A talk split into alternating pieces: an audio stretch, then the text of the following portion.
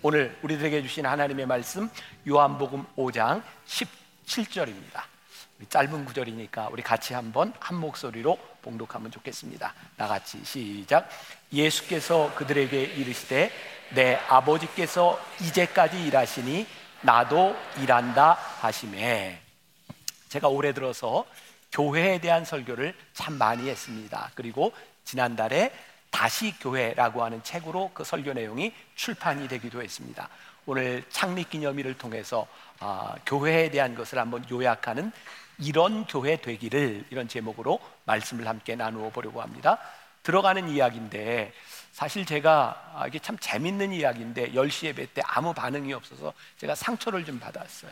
어, 좀 생각할 수 있는 이야기이기도 하고요. 어떤 사람이 드넓은 태평양 한가운데를 지나가다 난파를 당했습니다. 무인도에서 몇 년을 혼자 살게 되었는데 어느 날 아, 지나가는 배를 보게 되었고 손을 흔들었어요. 다행히도 그 배에서 보게 되었고 구조를 받게 되었습니다. 근데 배에서 내린 사람이 이 무인도에 몇 년을 혼자 있었던 사람에게 묻습니다. 저기 오두막이 세 채가 있는데 저게 뭔가요? 그랬더니 이 사람이 이야기합니다. 예, 첫 번째 오두막은 저희 집입니다. 두 번째는요, 예, 두 번째는 제가 다니는 교회입니다. 세 번째는요, 예, 제가 전에 다니던 교회입니다. 아, 아 이게 저 굉장히 참 흥미롭지 않아요? 무인도에 혼자 살면서 교회를 다니다가 마음에 안 들어서 또 다른 교회를 자기가 지은 거예요. 이 세상에 참 많은 교회들이 있습니다. 그리고 여러분들 가운데도 여러 교회를 거쳐서 여기에 오신 분들도 있을 것 같아요. 왜 하나님은 이 땅 위에 많은 교회를 만드셨고 많은 교회 중에 만나 교회라 이름하는 이 교회는 어떤 교회인가? 오늘 우리들이 이 교회를 다니는 이유, 만나 교회의 존재에 대한 이유를 아는 것은 우리들의 신앙에 여기에서 신앙생활하는 여러분들에게 충분히 도움이 될 만한 일이라는 생각을 합니다. 꽤 오래전에 뉴스메이커라고 하는 잡지에서 잡지사에서 저에게 인터뷰 요청을 했어요. 뭐 여러 가지 이야기를 나누었지만 두 가지 질문이 저에게 생각이 납니다. 하나는 만나 교회가 다른 교회와 다른 점은 무엇입니까? 이런 질문이었고요. 또 하나는 교회의 역할은 무엇입니까? 이런 질문이었어요. 제가 생각할 때 만나 교회가 다른 교회와 다른 점이라고 하는 것은 저희 교회의 독특성을 이야기하는 것이고 교회의 역할이라고 하는 그런 측면에서의 질문은 교회의 본질적인 물음이라는 생각을 했어요. 제가 요즘 젊은 목회자들 이렇게 강의를 하면서 거의 빼놓지 않고 제가 소개하는 책 중에 하나입니다. 아, 스캇 아담스가 쓴 열정은 쓰레기다 라는 책이 있습니다. 이 책에 보면 상당히 흥미로운 이야기가 나오는데 미국 프로그램 중에 America Got Talent라고 하는 프로그램이 있습니다. 우리나라에도 뭐 이런 프로그램이 있죠. 수천 명의 아이들이 재능을 겨루고 마지막에 1등 우승자를 이제 찾게 되는 거죠. 우승을 한 사람들에게 인터뷰를 하면서 질문을 합니다. 어떻게 아, 이렇게 1등을 하게 되었나요? 그럼 대부분이 아주 겸손하게 이렇게 대답을 한답니다. 예, 열심히 최선을 다했습니다. 스콧 아담스는 그 말이 다 거짓말이라는 거예요. 이유는 여기에 참여한 수천 명의 사람들 중에 열심히 하지 않은 사람은 아무도 없다는 겁니다. 사실은 재능 있는 사람이 거기에 1등을 하게 된다는 거예요. 그래서 열정은 쓰레기다. 우리들은 신앙생활을 참 열심히 합니다. 아, 우리는 사역을 열심히 했습니다라고 이야기를 하기도 합니다. 저는 우리 젊은 목회자들에게 이런 말을 종종 합니다. 여러분 만나교회에서 사역할 때 열심히 하지 말고 잘하세요. 때때로 우리들의 열심, 열정이 쓰레기일 수도 있다. 참 무서운 이야기죠.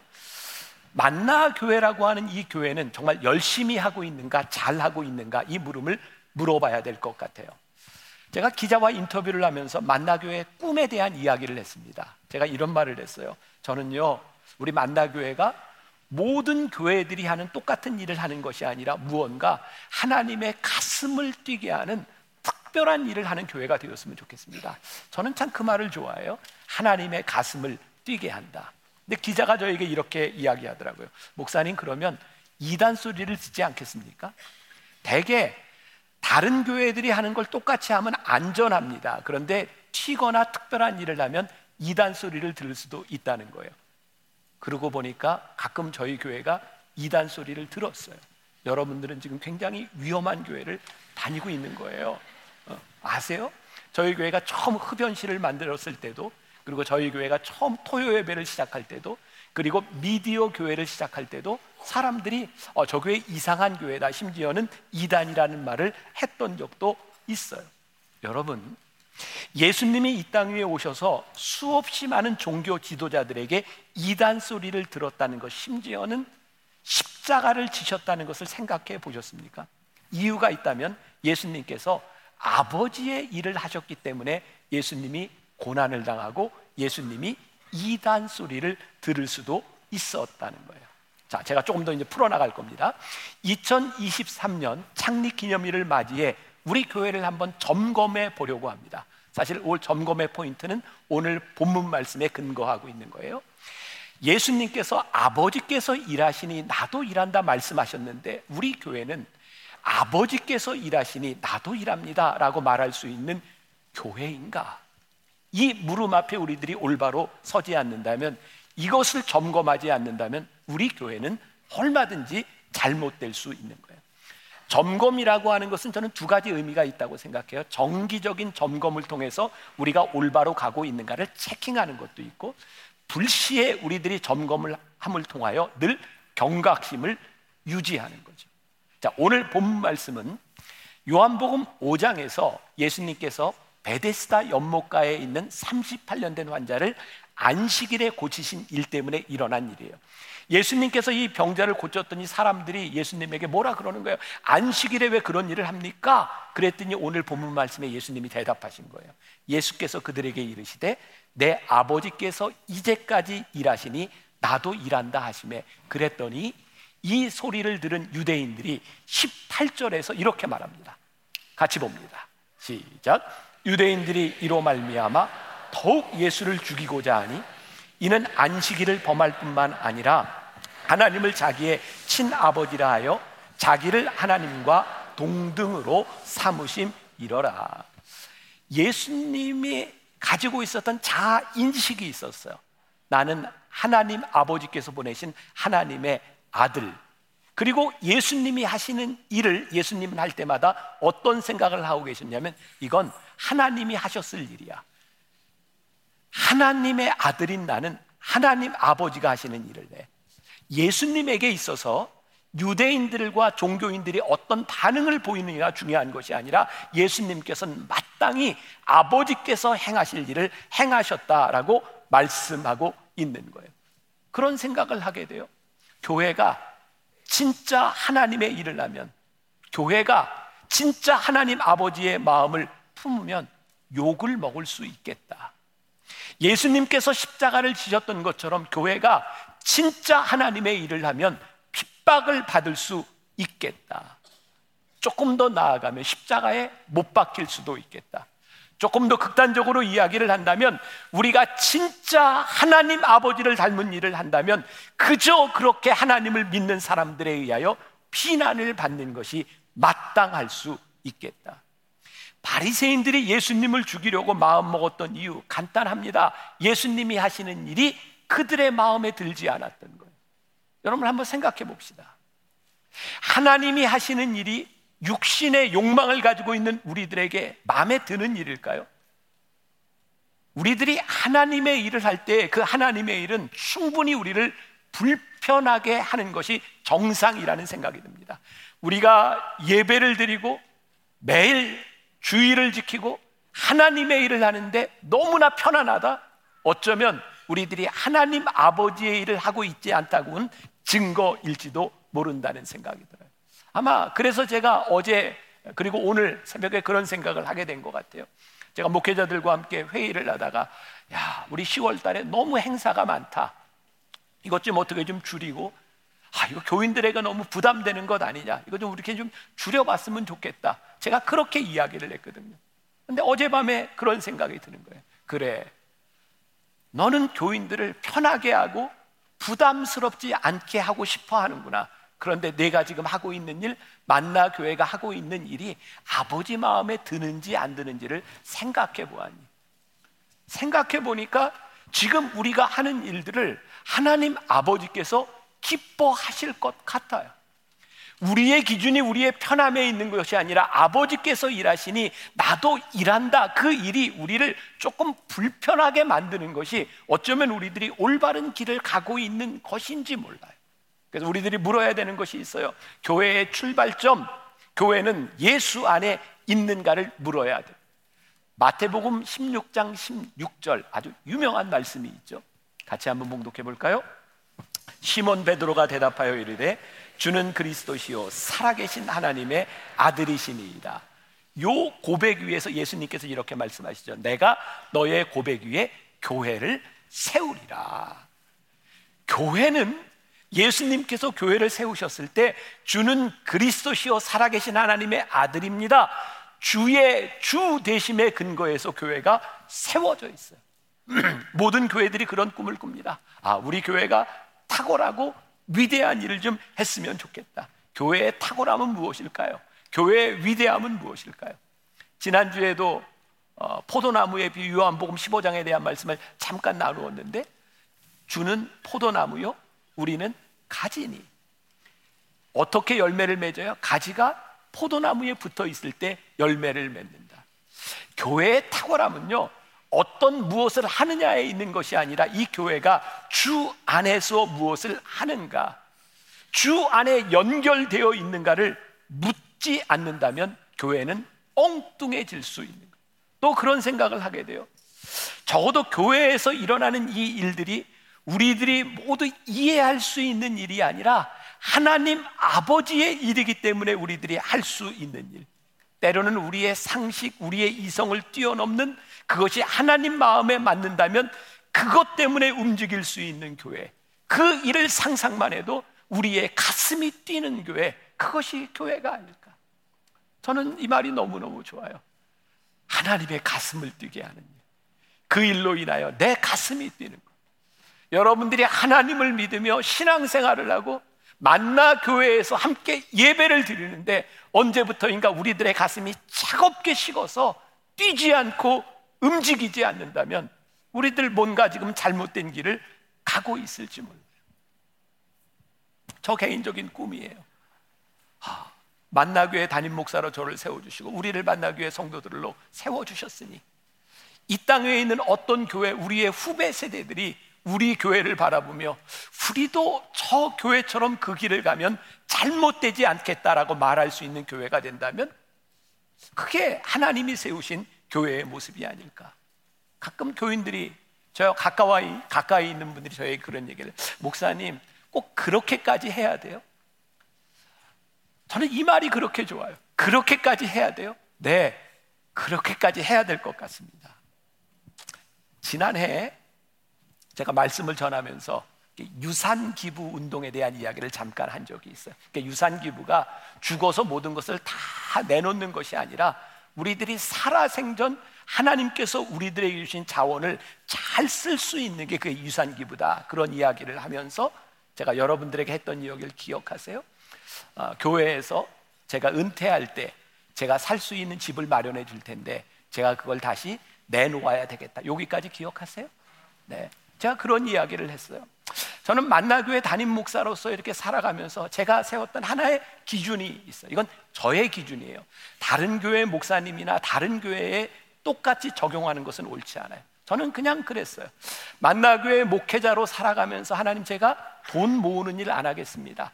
제가 집을 소유하거나 제가 어떤 재산을 소유하는 일을 하지 않겠습니다. 저는 만나교회 목사로 살아가면서 이 돈 문제에 있어서는 조금 자유로운 사람이 됐으면 좋겠습니다. 그렇게 살다 보니까 교회에서 저에게 은퇴할 때 집을 마련해 주시겠다 그랬어요. 제가 오늘 하고 싶은 이야기가 있습니다. 교회가 참 마음 아픈 게 작고 어려운 교회 목사님 때문들이 아니라 어느 정도 중대형 교회가 되어 가다 보면 세상 사람들이 교회에 대하여 세상적인 잣대를 가지고 이야기를 합니다. 그게 뭐예요? 돈이에요. 교회가 저만큼 되니 교인들이 저만큼 되니 저 목사님은 참 부자겠다. 저 교회는 부자겠다. 세상적 가치로 물질적 가치로 교회에 대한 이야기를 내요. 보니까 세상이 교회를 부정적으로 보는 이유 가운데 하나가 하나님에 대한 문제, 신앙에 대한 문제가 아니라 물질에 대한 문제더라고요. 저에게 그런 생각이 들었어요. 어려운 목회자들에게 해당되는 것은 아니지만 적어도 중대형 교회 목회자와 교회가 우리들이 가질 수 있는 것들을 조금 내어놓고 내가 적극적으로 내 가진 것을 좀 포기할 수 있다면 이 물질을 사용하는 방식이 하나님의 방식으로 보여줄 수 있다면 그런 교회가 되면 좋겠다. 저는 하나님을 믿는 사람들이 물질을 소유하는 것, 그 축복이라고 하는 것에 대하여 부정하지 않습니다. 왜? 하나님이 우리들에게 물질 주신 것 축복입니다. 그런데 진짜 축복은 우리들이 물질을 소유하고 있는 것이 축복이 아니라 하나님께서 우리들에게 주신 물질을 어떻게 사용하느냐가 진짜 축복이라는 거예요. 아버지께서 일하시니 나도 일합니다라는 방식으로 그 물질을 쓸 수 있는 사람이 되는 것 참 중요하다는 생각을 해요. 그래서 그렇게까지 해, 해야만 됩니까? 저는 제가 그냥 이 만나교회 담임 목사로서 제가 할 수 있는 조금 본을 보이면 좋겠다는 생각이 들었어요. 왜? 마치 천국은 누룩과 같아서 누군가 하늘나라의 방식으로 하나님 나라의 방식으로 살아가는 것이 누룩처럼 퍼지기 시작할 때 이 세상을 바꿀 수 있다고 생각하기 때문에 저에게 주어진 아, 유일한 아, 집을 이렇게 써야 되겠다는 생각을 했어요. 그냥 다 이렇게 알아서 쓰십시오라고 하는 것이 아니라 제가 받은 집의 3분의 1은 제가 평생 함께 목회하며 성도들과 함께 나누는데 우리 교인들을 위해서 쓰면 좋겠다. 그래서 저희 집 스크린 이게 12년이 됐는데 이걸 갈아야 된대요. 야, 이걸 가릴까? 아니면 우리 교인들 앉고 있는 의자를 한번 담임 목사가 은퇴하기 전에 싹 바꿔줄까? 별로 안 좋으세요? 또 제가 3분의 1은 우리 교인들을 위해서 내가 좀 썼으면 좋겠다. 이런 마음이 있고 또 3분의 1은 나도 이 사회 속에 속한 사람이니까 이 사회를 위하여 공헌할 수 있는 일에 썼으면 좋겠다. 그러고 보니까 지금 여러분들 머릿속에 목사님 집이 얼마짜리야? 막 이런 생각이 들지 몰라요. 저기 임해촌에 있는 아파트 한 채를 교회에서 사주셨어요. 그리고 저는 우리 딸이 이제 장애를 가지고 아프니까 그 중에 얼마는 제가 죽은 다음에 우리 딸에게 이렇게 신탁으로 해서 매월 갈 수 있는 걸좀 아, 좀 맡겨놓고 그리고 제가 집을 어, 교회에 내놓고 그 집을 써야 되니까 집 관리비에서부터 여기에 해당되는 모든 것들을 다 미리 주고 그렇게 살다가 죽으면서 이 교회가 아, 이 집을 또 쓸 수 있으면 참 좋겠다. 제가 왜 이런 생각을 하는가? 제가 하고 싶은 말은 예수를 믿는 사람들이 가난하게 살아야 된다 이런 이야기를 하는 것이 아니고 적어도 중대형 교회 목회자들이 목회를 하는 사람들이 예수를 믿는 사람들이 욕심을 버리고 내가 가질 수 있는 것을 조금 더 내려놓을 수 있는 삶의 방식을 보여줄 수 있다면 그 일로 인하여 그래 교회는 하나님이 일하시는 방식이 있어. 교회는 하나님께서 살아가도록 하는 방식이 있어 라고 하는 것을 보여줄 수 있는 교회가 될 수 있다면 사도행전 5장에 보니까 초대교회 성도들이 성령을 받고 그들에 있는 것을 통용하기 시작할 때 그것을 부러워하던 아나니아와 삽비라가 성령을 속이면서까지 나도 이렇게 살고 싶습니다라고 이야기했던 그게 무엇일까? 오늘 우리 교회에 살아가는 우리 성도들의 삶의 방식, 하늘나라의 방식, 하나님이 일하시니 나도 일한다고 하는 그것을 바라보며 세상이 나도 이렇게 살았으면 좋겠다고 할 수 있는 그 방식이 무엇일까? 제가 지난 9월에 미국에 있을 때 아, 신문을 통해서 제가 깜짝 놀랄 소식을 들었어요. 저기 가까이에 선한 목자교회 유기성 목사님이 이제 은퇴를 하셨고 저기 오륜교회 김은호 목사님이 은퇴를 하셨는데 두 분이 다 자원 은퇴를 하셨어요. 근데 왜 거기에 엮여서 제 은퇴 기사가 났어요. 어, 그래서 저도 일찍 은퇴할 예정이다 이렇게 났는데 제가 다시 이야기하지만 저 아직 60이 안 됐어요. 저 쉽게 은퇴 안 됩니다. 근데 제가 그 이야기를 사실 기자가 저한테 묻지도 않고 기사를 썼는데 제가 사석에서 이야기했던 내용이야. 맞아요. 큰 문제 되지 않습니다. 제가 이렇게 은퇴 얘기를 자주 합니다. 우리 장로님들이 제일 싫어하는 이야기예요. 목사님 아직 60도 안 됐는데 왜 자꾸 은퇴 얘기를 하세요? 근데 제가 그런 이야기를 하죠. 장로님, 제가 은퇴할 때가 돼서 은퇴를 생각하면 저는 굉장히 저중심적인 이기적인 결정을 할 것 같아요. 제가 그 이야기를 하는 이유는 제가 정신이 말짱할 때 하나님 앞에서 올바른 결정을 해야 되기 때문에 미리 이야기하고 미리 준비하는 겁니다. 다시 이야기하자면 좀 쉽게 은퇴 안 됩니다. 아직 멀었어요. 그런데 제 마음 속에 늘 그런 걱정이 있는 거예요. 내 속에 욕심이 들어가서 내가 너무나 인간적으로 하나님이 일하시는 방식이 아니라 나의 생각이 들어오는 것에 대한 두려움. 요즘 한국 교계에서 교단마다 법을 개정하려고 하는 일들이 뭐냐면 목사의 정년도 늘리고 장로의 정년도 좀 늘리려고 하는 그런 시도들이 있어요. 물론 우리가 건강하게 살아가니까 열심히 일할 수 있으니까 그런 이유로 정년이 늘어난다면 그건 아무 문제가 없어요. 그리고 은퇴의 시기도 제가 말하는 것은 저에게 해당되는 것이지 70을 채우고 끝까지 정년을 채우는 분들이 잘못된 것이 절대 아니에요. 이것은 저에 해당하는 이야기고 저는 제가 교회에 도움이 되는 일이 무엇인가를 고민하기 때문이지 다른 분들이 저와 같은 케이스에 적용이 돼야 된다고 생각하지 않아요. 그런데 지금 이 정년을 늘리려고 하는 이런 시도들이 지금 그들이 가지고 있는 기득권과 권력과 돈을 유지하기 수단으로 이런 정년을 연장한다면 세상이 교회를 바라보며 무엇라 이야기할 것이며 그것이 하나님이 일하시는 방식이겠는가? 모르겠어요. 여러 가지 저에게도 허물이 있고 부족하고 우리들 모두가 부족한 것이 있지만 적어도 우리들이 고민해야 되는 것이 있지 않겠어요? 아버지께서 일하시니 나도 일합니다. 교회가 하는 일들, 우리가 살아가는 방식이 세상과 다른 방식으로 우리들이 살아가야 하지 않겠습니까? 그게 하나님의 가슴을 뛰게 하고 우리의 가슴을 뛰게 할 수 있다면 우리는 올바른 공동체에 있는 것이 아닐까요? 광수 생각이라고 하는 유명한 그 만화를 썼던 분이 있죠. 그 박광수 씨가 쓴 사랑 그 미친 짓이라는 글이 있습니다. 읽어 드릴게요. 사랑에 빠지면 좋은 것이 많습니다. 하지만 그 반대로 나쁜 것도 많습니다. 사랑하는 사람이 생기면 내가 먹고 싶은 것만 먹기가 힘들어집니다. 내가 좋아하는 만화 가게도 가기 힘들고 일요일에 좋아하는 야구를 하는 것도 눈치가 보입니다. 쉬는 날 늘어지게 낮잠 자기도 눈치가 보입니다. 오랜 친구들과 마주 앉아 밤늦게 소주 한 잔 기울이는 일도 힘들어집니다. 일도 손에 잘 안 잡히고 생활 리듬도 깨지기 일수이죠. 어디 그것뿐입니까? 늘 조바심으로 마음을 애태우고 전에 없던 의심병도 생깁니다. 혼자 있을 때보다 지출도 많아지고 훌쩍 떠나는 혼자만의 여행은 더더군다나 쉽지 않습니다. 그래서 늘 사랑이 끝날 땐 스스로에게 다짐합니다. 이 미친 짓을 또 해? 그런데 우리는 아무래도 진짜 미쳤나 봅니다. 이런 굳은 다짐을 잊은 채 또 사랑에 빠져드니 말입니다. 사랑을 해본 사람이라면 우리가 얼마나 미쳤는지 압니다. 사랑에 빠지면 정상적이지 않습니다. 그래서 그런 꿈을 꿉니다. 하나님. 우리 교회가 하나님과의 사랑에 빠져 있다면 우린 틀림없이 미친 짓을 해야 되지 않을까요? 우리들의 상식으로 이해할 수 있는 것이 아니라 하나님과의 사랑에 빠져 있으므로 세상이 이해할 수 없는 방식의 일들. 예수님을 닮아가는 아버지를 닮아가는 그 일들, 그것은 어떤 일일까? 제가 스캇 솔즈를 굉장히 좋아합니다.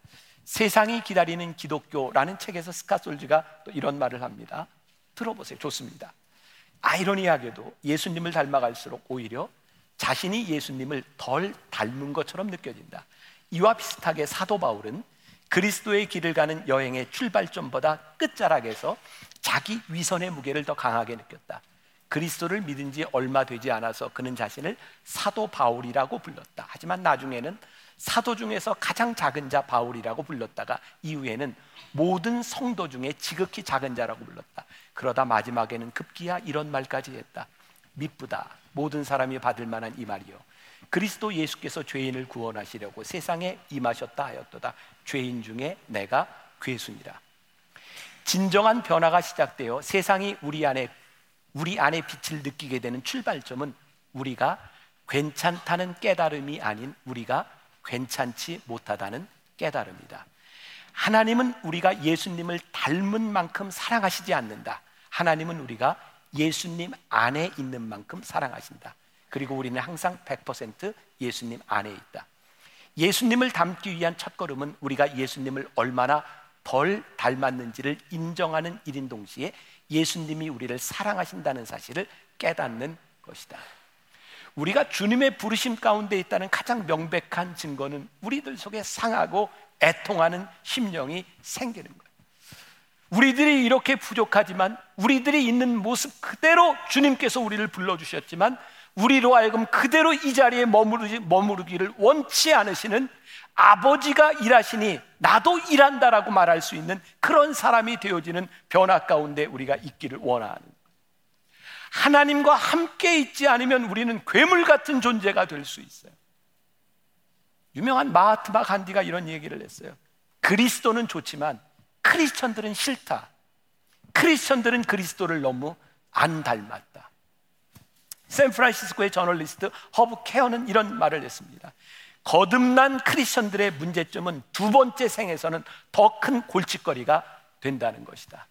그래서 이, 이 케어는 나 거듭난 크리스찬입니다 라는 이야기를 들을 때마다 경기가 일어난다는 거예요. 마틴 로이드 존스가 이런 말을 했습니다. 복음의 영광은 교회가 세상과 완전히 다를 때 세상을 강하게 끌어당긴다. 복음의 영광은 교회가 세상과 완전히 다를 때 이 세상을 강하게 끌어당긴다. 하나님을 믿는 예배 공동체로 우리들이 교회에 살아가면서 우리들의 가치관과 우리들의 삶이 세상과 별반 다르지 않을 때 거듭난 크리스천들은 이 세상에서 더 이상 매력이 없는 거예요. 우리가 보여줘야 되는 매력적인 기독교 이 교회의 모습은 무엇일까?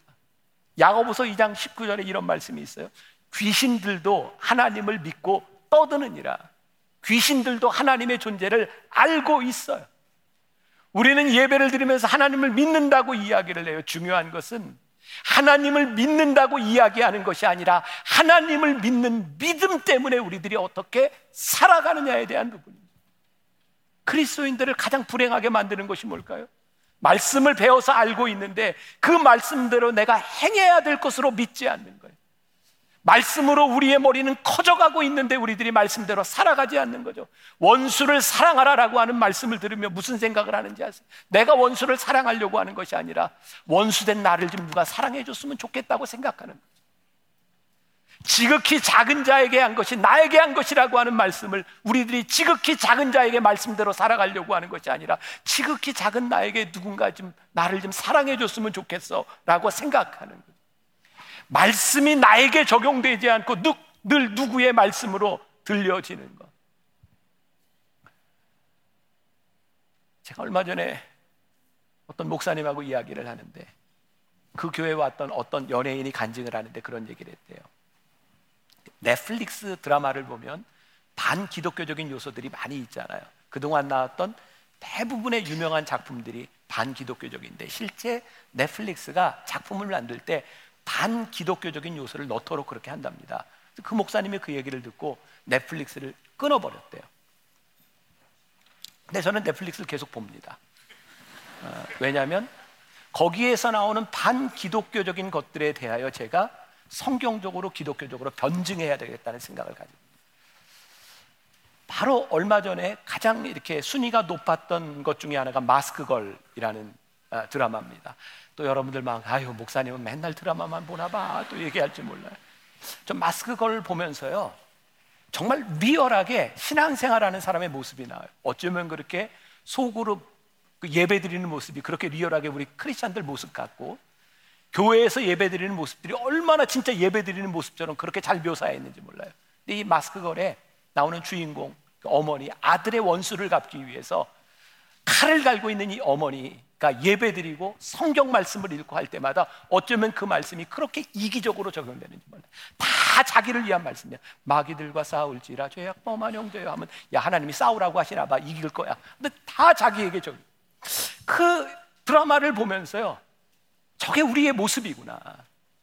하나님의 말씀을 지극히 이기적으로 개인적으로 나에게 맞는 것으로 이야기를 하며 아버지께서 일하시니 나도 일한다가 아니라 내가 일하는 것에 아버지가 좀 맞춰줬으면 좋겠다고 하는 그런 모습들이 우리 가운데 늘 나와 있는 거예요. 근데 저는 이런 생각을 합니다. 제가 굉장히 긍정적인 파지티브한 사람이라서 그런지 모르겠지만 저에게는 소망이 있어요. 하나님, 2000년 역사 가운데 교회가 늘 그런 과정들을 겪어왔습니다. 잘못된 일이 있을 때 하나님 종교 개혁을 일으키셨고 새로운 교회들을 통하여 하나님의 역사가 나타나도록 하셨습니다. 그런데 중요한 것은 어떤 교회가 하나님 앞에 쓰임 받느냐는 것이죠. 이 상황에도 우리들이 실망하지, 실망하지 않을 수 있는 이유가 있다. 스카솔주의 책에 이런 글이 있더라고요. 우리를 통해 세상을 새롭게 변화시키고 사랑하겠다는 예수님의 계획은 여전히 변함이 없기 때문이다. 그리스도를 잘못 보여준 이야기가 하나라면 지독히 아름다운 이야기는 좋기 수천 개는 되기 때문이다. 하나님의 도성의 결정적인 특징은 하늘 도시의 시민들이 곧 세상 도시의 가장 모범적인 시민이 된다는 것이다. 이 땅의 것들이 아닌 위의 것들의 마음을 두라는 바울의 말을 세상을 떠나라는 뜻으로 오해해서는 곤란하다. 위의 것들, 곧 하나님이 관심을 기울이시는 것들에 마음을 둔다면 오히려 하나님이 지극히 사랑하신 세상 속으로 들어가게 된다. 그리스도 안에서 새로워지면 세상 속에서 그분의 제자가 된다. 하나님을 믿는 사람들은 이 세상 가운데서 위의 것을 바라보며 세상과 다른 것을 보여줘야 되는 거예요. 교회, 이 세상에 속하여 있지만 이 세상 방식으로 살아가지 않는 것이 무엇인지를 교회가 보여줘야 되는 거예요. 아버지께서 일하시니 나도 일한다. 여러분, 이쯤에서 만나 교회를 다니면 참 인생이 고달파지겠다 하는 분들은 가세요.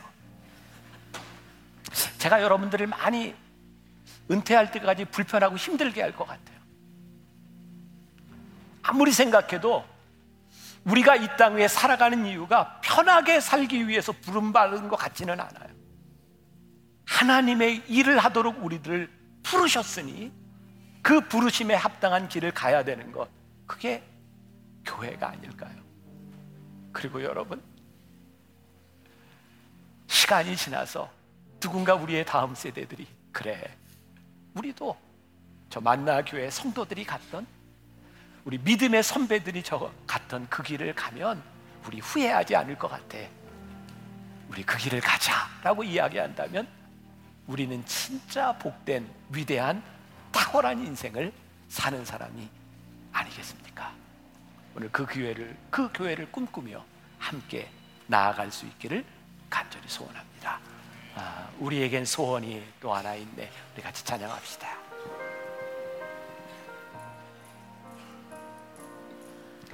우리에겐 소원이 하나 있네 주님 다시 오실 그날까지 우리 가슴에 새긴 주의 십자가 사랑 나의 교회를 사랑해 하네. 교회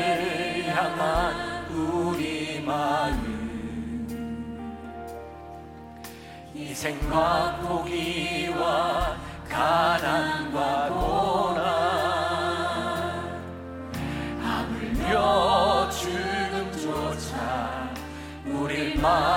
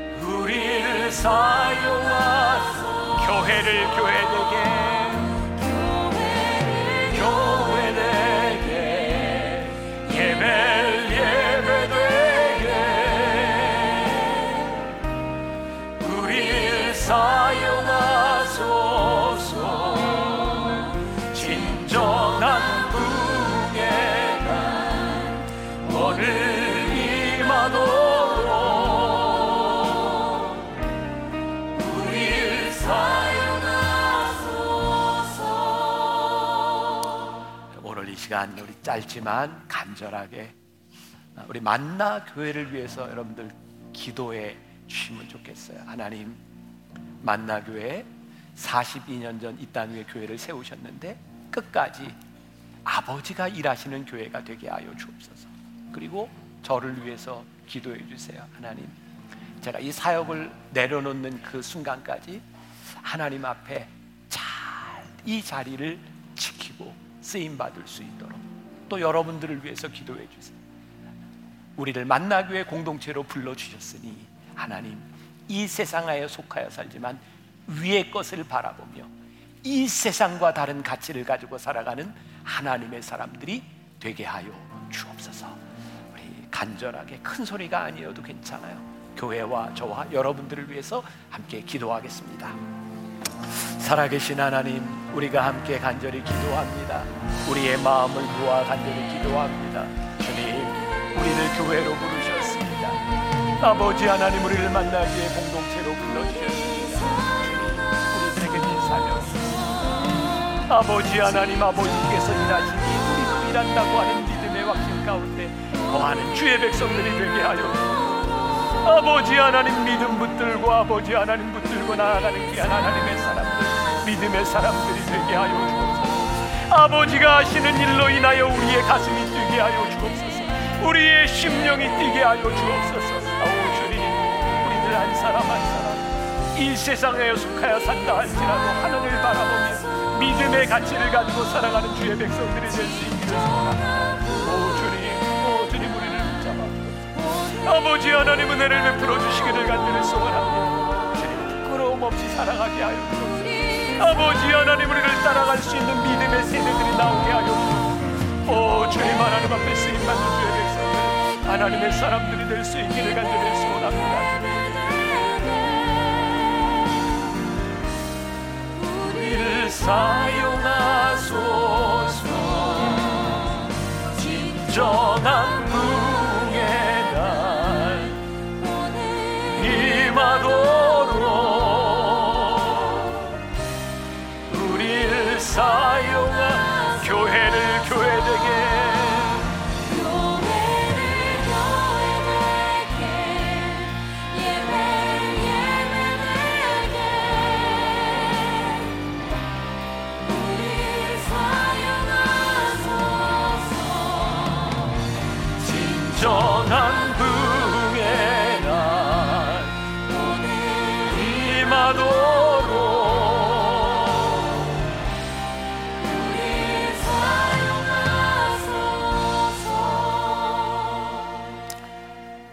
우리 주 예수 그리스도의 은혜와 하나님 아버지의 무한하신 사랑과 성령의 인도하심이 아버지께서 일하시니 나도 일합니다.